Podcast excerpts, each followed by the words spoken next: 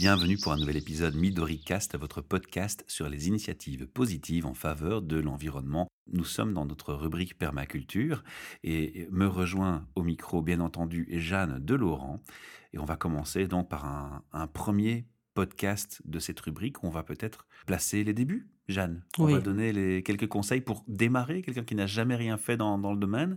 Il veut commencer, il commence par quoi? C'est la question que je t'ai posée en fait. C'est la question que tu m'as posée, oui. Et tu m'as aussi dit, et je pense que ça vaut la peine de le raconter, que toi tu avais commencé et que tu avais commencé en plantant plein de choses partout. Alors typiquement, quelqu'un qui commence, commence comme ça. Donc, Quand on commence un jardin, quand on a envie de manger ses propres légumes, quand on a envie d'autosuffisance, quand on a envie voilà, de manger des choses qui n'ont pas été traitées, etc. Typiquement, on y va, on achète des plants, on achète des trucs et on plante un peu partout. Quand on a de la chance, ça fonctionne bien. Bon, souvent ça fonctionne pas terrible. Moi, j'ai aussi commencé comme ça il y a une dizaine d'années. Ça n'a pas très très bien fonctionné, il faut bien l'admettre. Alors pour l'anecdote, je vais un peu donner quelques exemples. J'ai un potiron que j'ai planté quand envahit tout le jardin. Je m'attendais pas à ce qu'il prenne une telle taille. J'ai des tomates qui ont été bouffées euh, par des limaces à profusion. Et puis à un moment donné, elles sont devenues noires, elles ont commencé à pourrir sur la branche. J'ai pas très bien compris pourquoi. Donc comme quoi, il n'y a pas de honte à démarrer. Je crois que j'ai planté des légumes trop près les uns des autres, ils poussaient pas. Enfin, en fait, c'était la catastrophe. Et là, cette année, c'est mon épouse qui a repris le, challenge et elle a fait un petit plan, elle a fait des recherches, elle a tout préparé pro et ça a l'air de marcher vachement mieux. oui, ça, ça m'étonne pas que ça marche vachement mieux parce qu'en fait, un des grands principes de la permaculture, qui est quand même le sujet qu'on discute aujourd'hui, c'est observer la nature et essayer de faire en sorte d'utiliser les principes qui fonctionnent dans la nature. Oui, mais la nature, elle plante pas des carottes en rangée. Non, la nature, elle plante pas des carottes en rangée, mais la nature, elle produit des forêts qui poussent parfaitement, même quand les arbres sont plantés trop près les uns des autres, même quand ils sont à l'ombre, même quand ils sont sur un terrain pas très fertile, et sans qu'on ait besoin ni de les traiter ni de les arroser. Tu vois, donc il y a quand même toute une série de systèmes qui, dans la nature, fonctionnent parfaitement avec très peu d'intervention de la main humaine. D'accord. Alors voilà, moi je vais lancer mon, premier jardin chez moi. J'écoute ces capsules, je me dis que c'est l'occasion de commencer. Surtout de la commencer dans une optique comme celle que tu as décrite en définissant la permaculture. On va commencer par faire quoi? Alors on doit vraiment faire un plan, c'est peut-être mieux d'estimer la surface et de faire un plan. Oui, en fait, l'idée c'est il faut commencer par observer. Donc on peut évidemment commencer par planter un tas de choses partout et espérer que ça va pousser. Bon, si on a de la chance, encore une fois, ça poussera. Mais l'idée de la permaculture, c'est vraiment observer la nature. Donc c'est être conscient de l'environnement, être conscient de ce qui fonctionne dans l'environnement et surtout être capable d'analyser son propre contexte. Et ça, ça veut dire évidemment savoir euh, quelle est la taille que fait son jardin, quelle est la taille que fait son balcon si on n'a pas de jardin, quelle est la taille que fait la caisse de plantation qu'on a dans son salon si on veut mettre trois salades dans son salon, quelle est la taille que fait son champ si on a un champ de 3 hectares. Donc, de quoi est-ce qu'on parle? Ça, c'est la première chose. Donc, quelle est la taille de l'environnement dans lequel on se trouve? Quelle est son ambition? Donc, est-ce qu'on espère manger ses légumes? Est-ce qu'on espère vivre de la vente de ses légumes? Est-ce qu'on espère avoir plein, plein, plein, plein, plein de légumes ou est-ce qu'on se contentera d'avoir quelques légumes rigolos euh, et anciens parce que c'est intéressant intellectuellement de faire pousser des choses qui avaient disparu. Donc, qu'est-ce qu'on essaye de faire avec ce qu'on essaye de créer, donc avec l'espace qu'on est en train d'essayer de créer en permaculture. Donc? Ça, c'est une bonne question, parce que par exemple, pour revenir à l'anecdote, moi j'ai planté six plants de courgettes, et donc du coup, c'était bien trop par rapport à mes besoins, et je me suis retrouvé à distribuer des courgettes gratuitement dans toute la rue. ça, c'est énorme. Six plants de courgettes, si ça pousse, c'est absolument énorme. Mais voilà, on ne sait pas, on sait pas ce que ça va donner. C'est aussi difficile aussi, parce que là, on peut observer, mais alors on observe quoi On observe chez les voisins, chez les gens qui font des jardins, c'est ça que tu veux dire? Non, non, on observe la nature qui nous entoure et la manière dont elle interagit avec l'environnement dans lequel on essaye de faire quelque chose. Par exemple, où est le soleil le matin?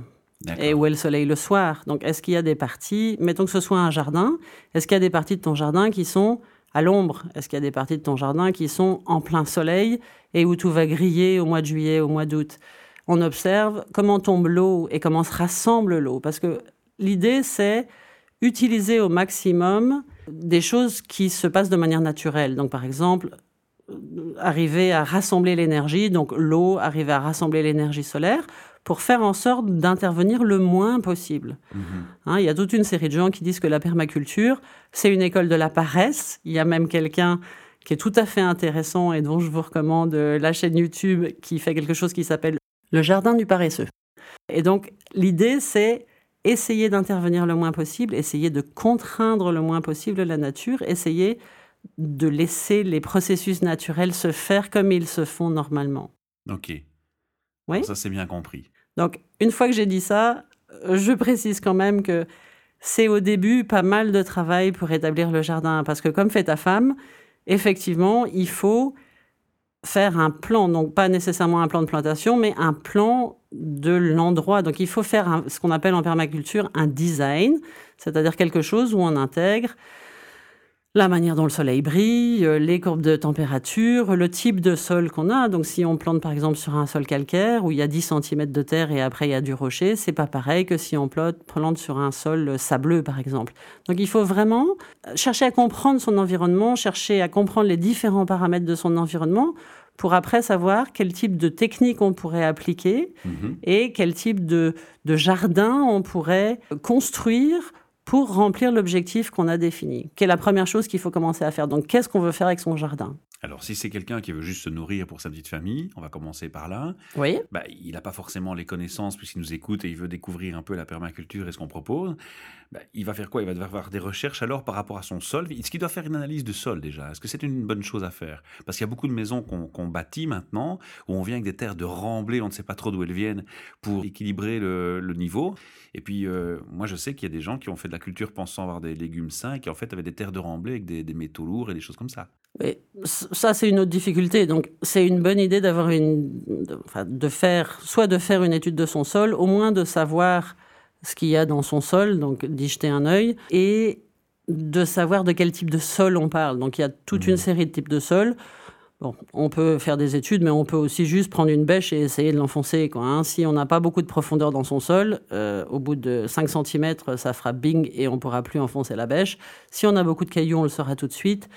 Si la terre est pleine d'argile, quand on va essayer de la rouler dans ses mains, quand on l'humidifiera et qu'on la roulera dans ses mains, ça fera une espèce de boudin qui restera formé sous forme de boudin. Donc, il y a toute une série de choses assez faciles à identifier sans être un spécialiste et sans faire d'analyse de sol. C'est évidemment mieux si on a une meilleure idée de ce qu'il y a dans son sol. Donc, Mhm. on peut faire une analyse de sol.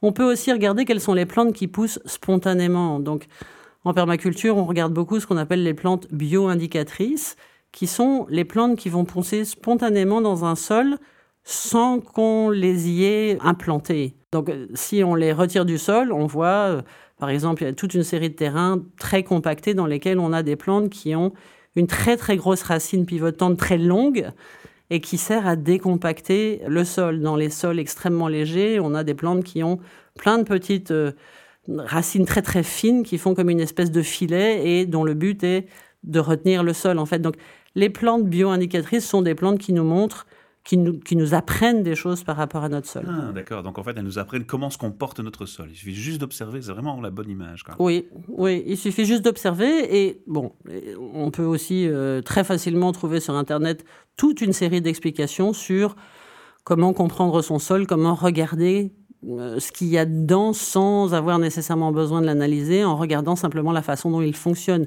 le type d'arbre qui pousse dessus, le type de plante qui pousse dessus. Par exemple, si vous avez un sol extrêmement calcaire, vous n'aurez pas de myrtille. Euh, donc il y, y a des plantes qui, ne, qui poussent très difficilement sur le calcaire. Il y a des plantes qui poussent beaucoup plus facilement sur le calcaire.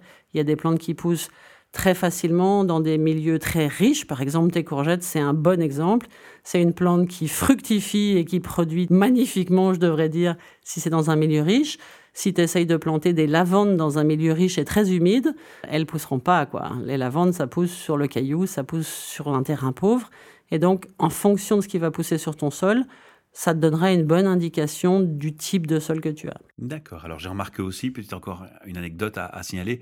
Il y a un compost évidemment chez moi. hein. Oui. Et, et j'ai remarqué que la courgette qui était la plus près du compost, elle, elle poussait, mais c'était phénoménal. À mort. Ouais, ouais. Donc effectivement, maintenant que tu me parles d'observer, je me dis, bah oui, finalement, j'avais des indicateurs devant moi qui auraient pu m'aider à certaines choses. Bah écoutez, c'est un bon départ euh, pour nos auditeurs. Aujourd'hui, on va essayer de résumer. Donc, observer. Alors, on va observer quoi? Le déplacement de la lumière, le soleil.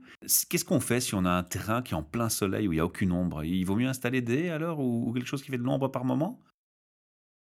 En fait, ça dépend un petit peu de toute une série de facteurs. Donc, si vous êtes en plein soleil, c'est une bonne nouvelle parce que ça, ça fait effectivement pousser, les légumes. Oui, c'est ça. Les légumes ont besoin de soleil. Si on est par contre euh, en Italie et qu'on a un terrain orienté euh, plein sud-ouest et qui fait 45 degrés l'été, les légumes brûlent. Donc, encore une fois, ça, c'est contextuel. Ça dépend du contexte de chacun, non seulement du soleil, mais aussi de la température, de l'hydrométrie. Donc, de, est-ce qu'il pleut beaucoup? Est-ce que bon alors en Belgique, ça c'est clair. En ça. Belgique, ça c'est clair, il pleut. C'est ça. En Belgique, ça c'est clair, il pleut. Et, et en plus, euh, non seulement ça dépend du contexte, donc euh, géographique, du contexte climatique, etc., mais ça dépend aussi de facteurs qui peuvent être généré et créé par nous, en particulier en Belgique, puisque tu parles de la Belgique. Il y a un jardin extraordinaire pour les gens qui sont intéressés par la permaculture, qui est le jardin des fraternités ouvrières à Moucron, mhm. où ils poussent des choses que je n'ai jamais vues pousser nulle part en Belgique. Je l'ai visité, il y avait euh, des cerises, des abricots, des choses complètement délirantes sur les arbres qui étaient parfaitement mûrs alors qu'ils faisaient euh, un ils ont une saison un peu euh, fraîche et pluvieuse comme ça nous arrive souvent d'avoir en Belgique. Et donc, eux, ils ont créé en 40 ans un microclimat extraordinaire dans leur jardin où des choses poussent qui ne devraient pas pousser.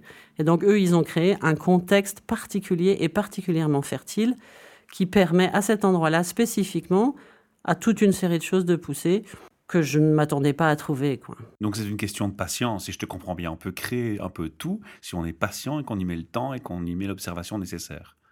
Oui, c'est surtout, c'est une question de patience, ça, n'y a aucun doute. Donc un des principes de la permaculture, c'est privilégier les solutions lentes.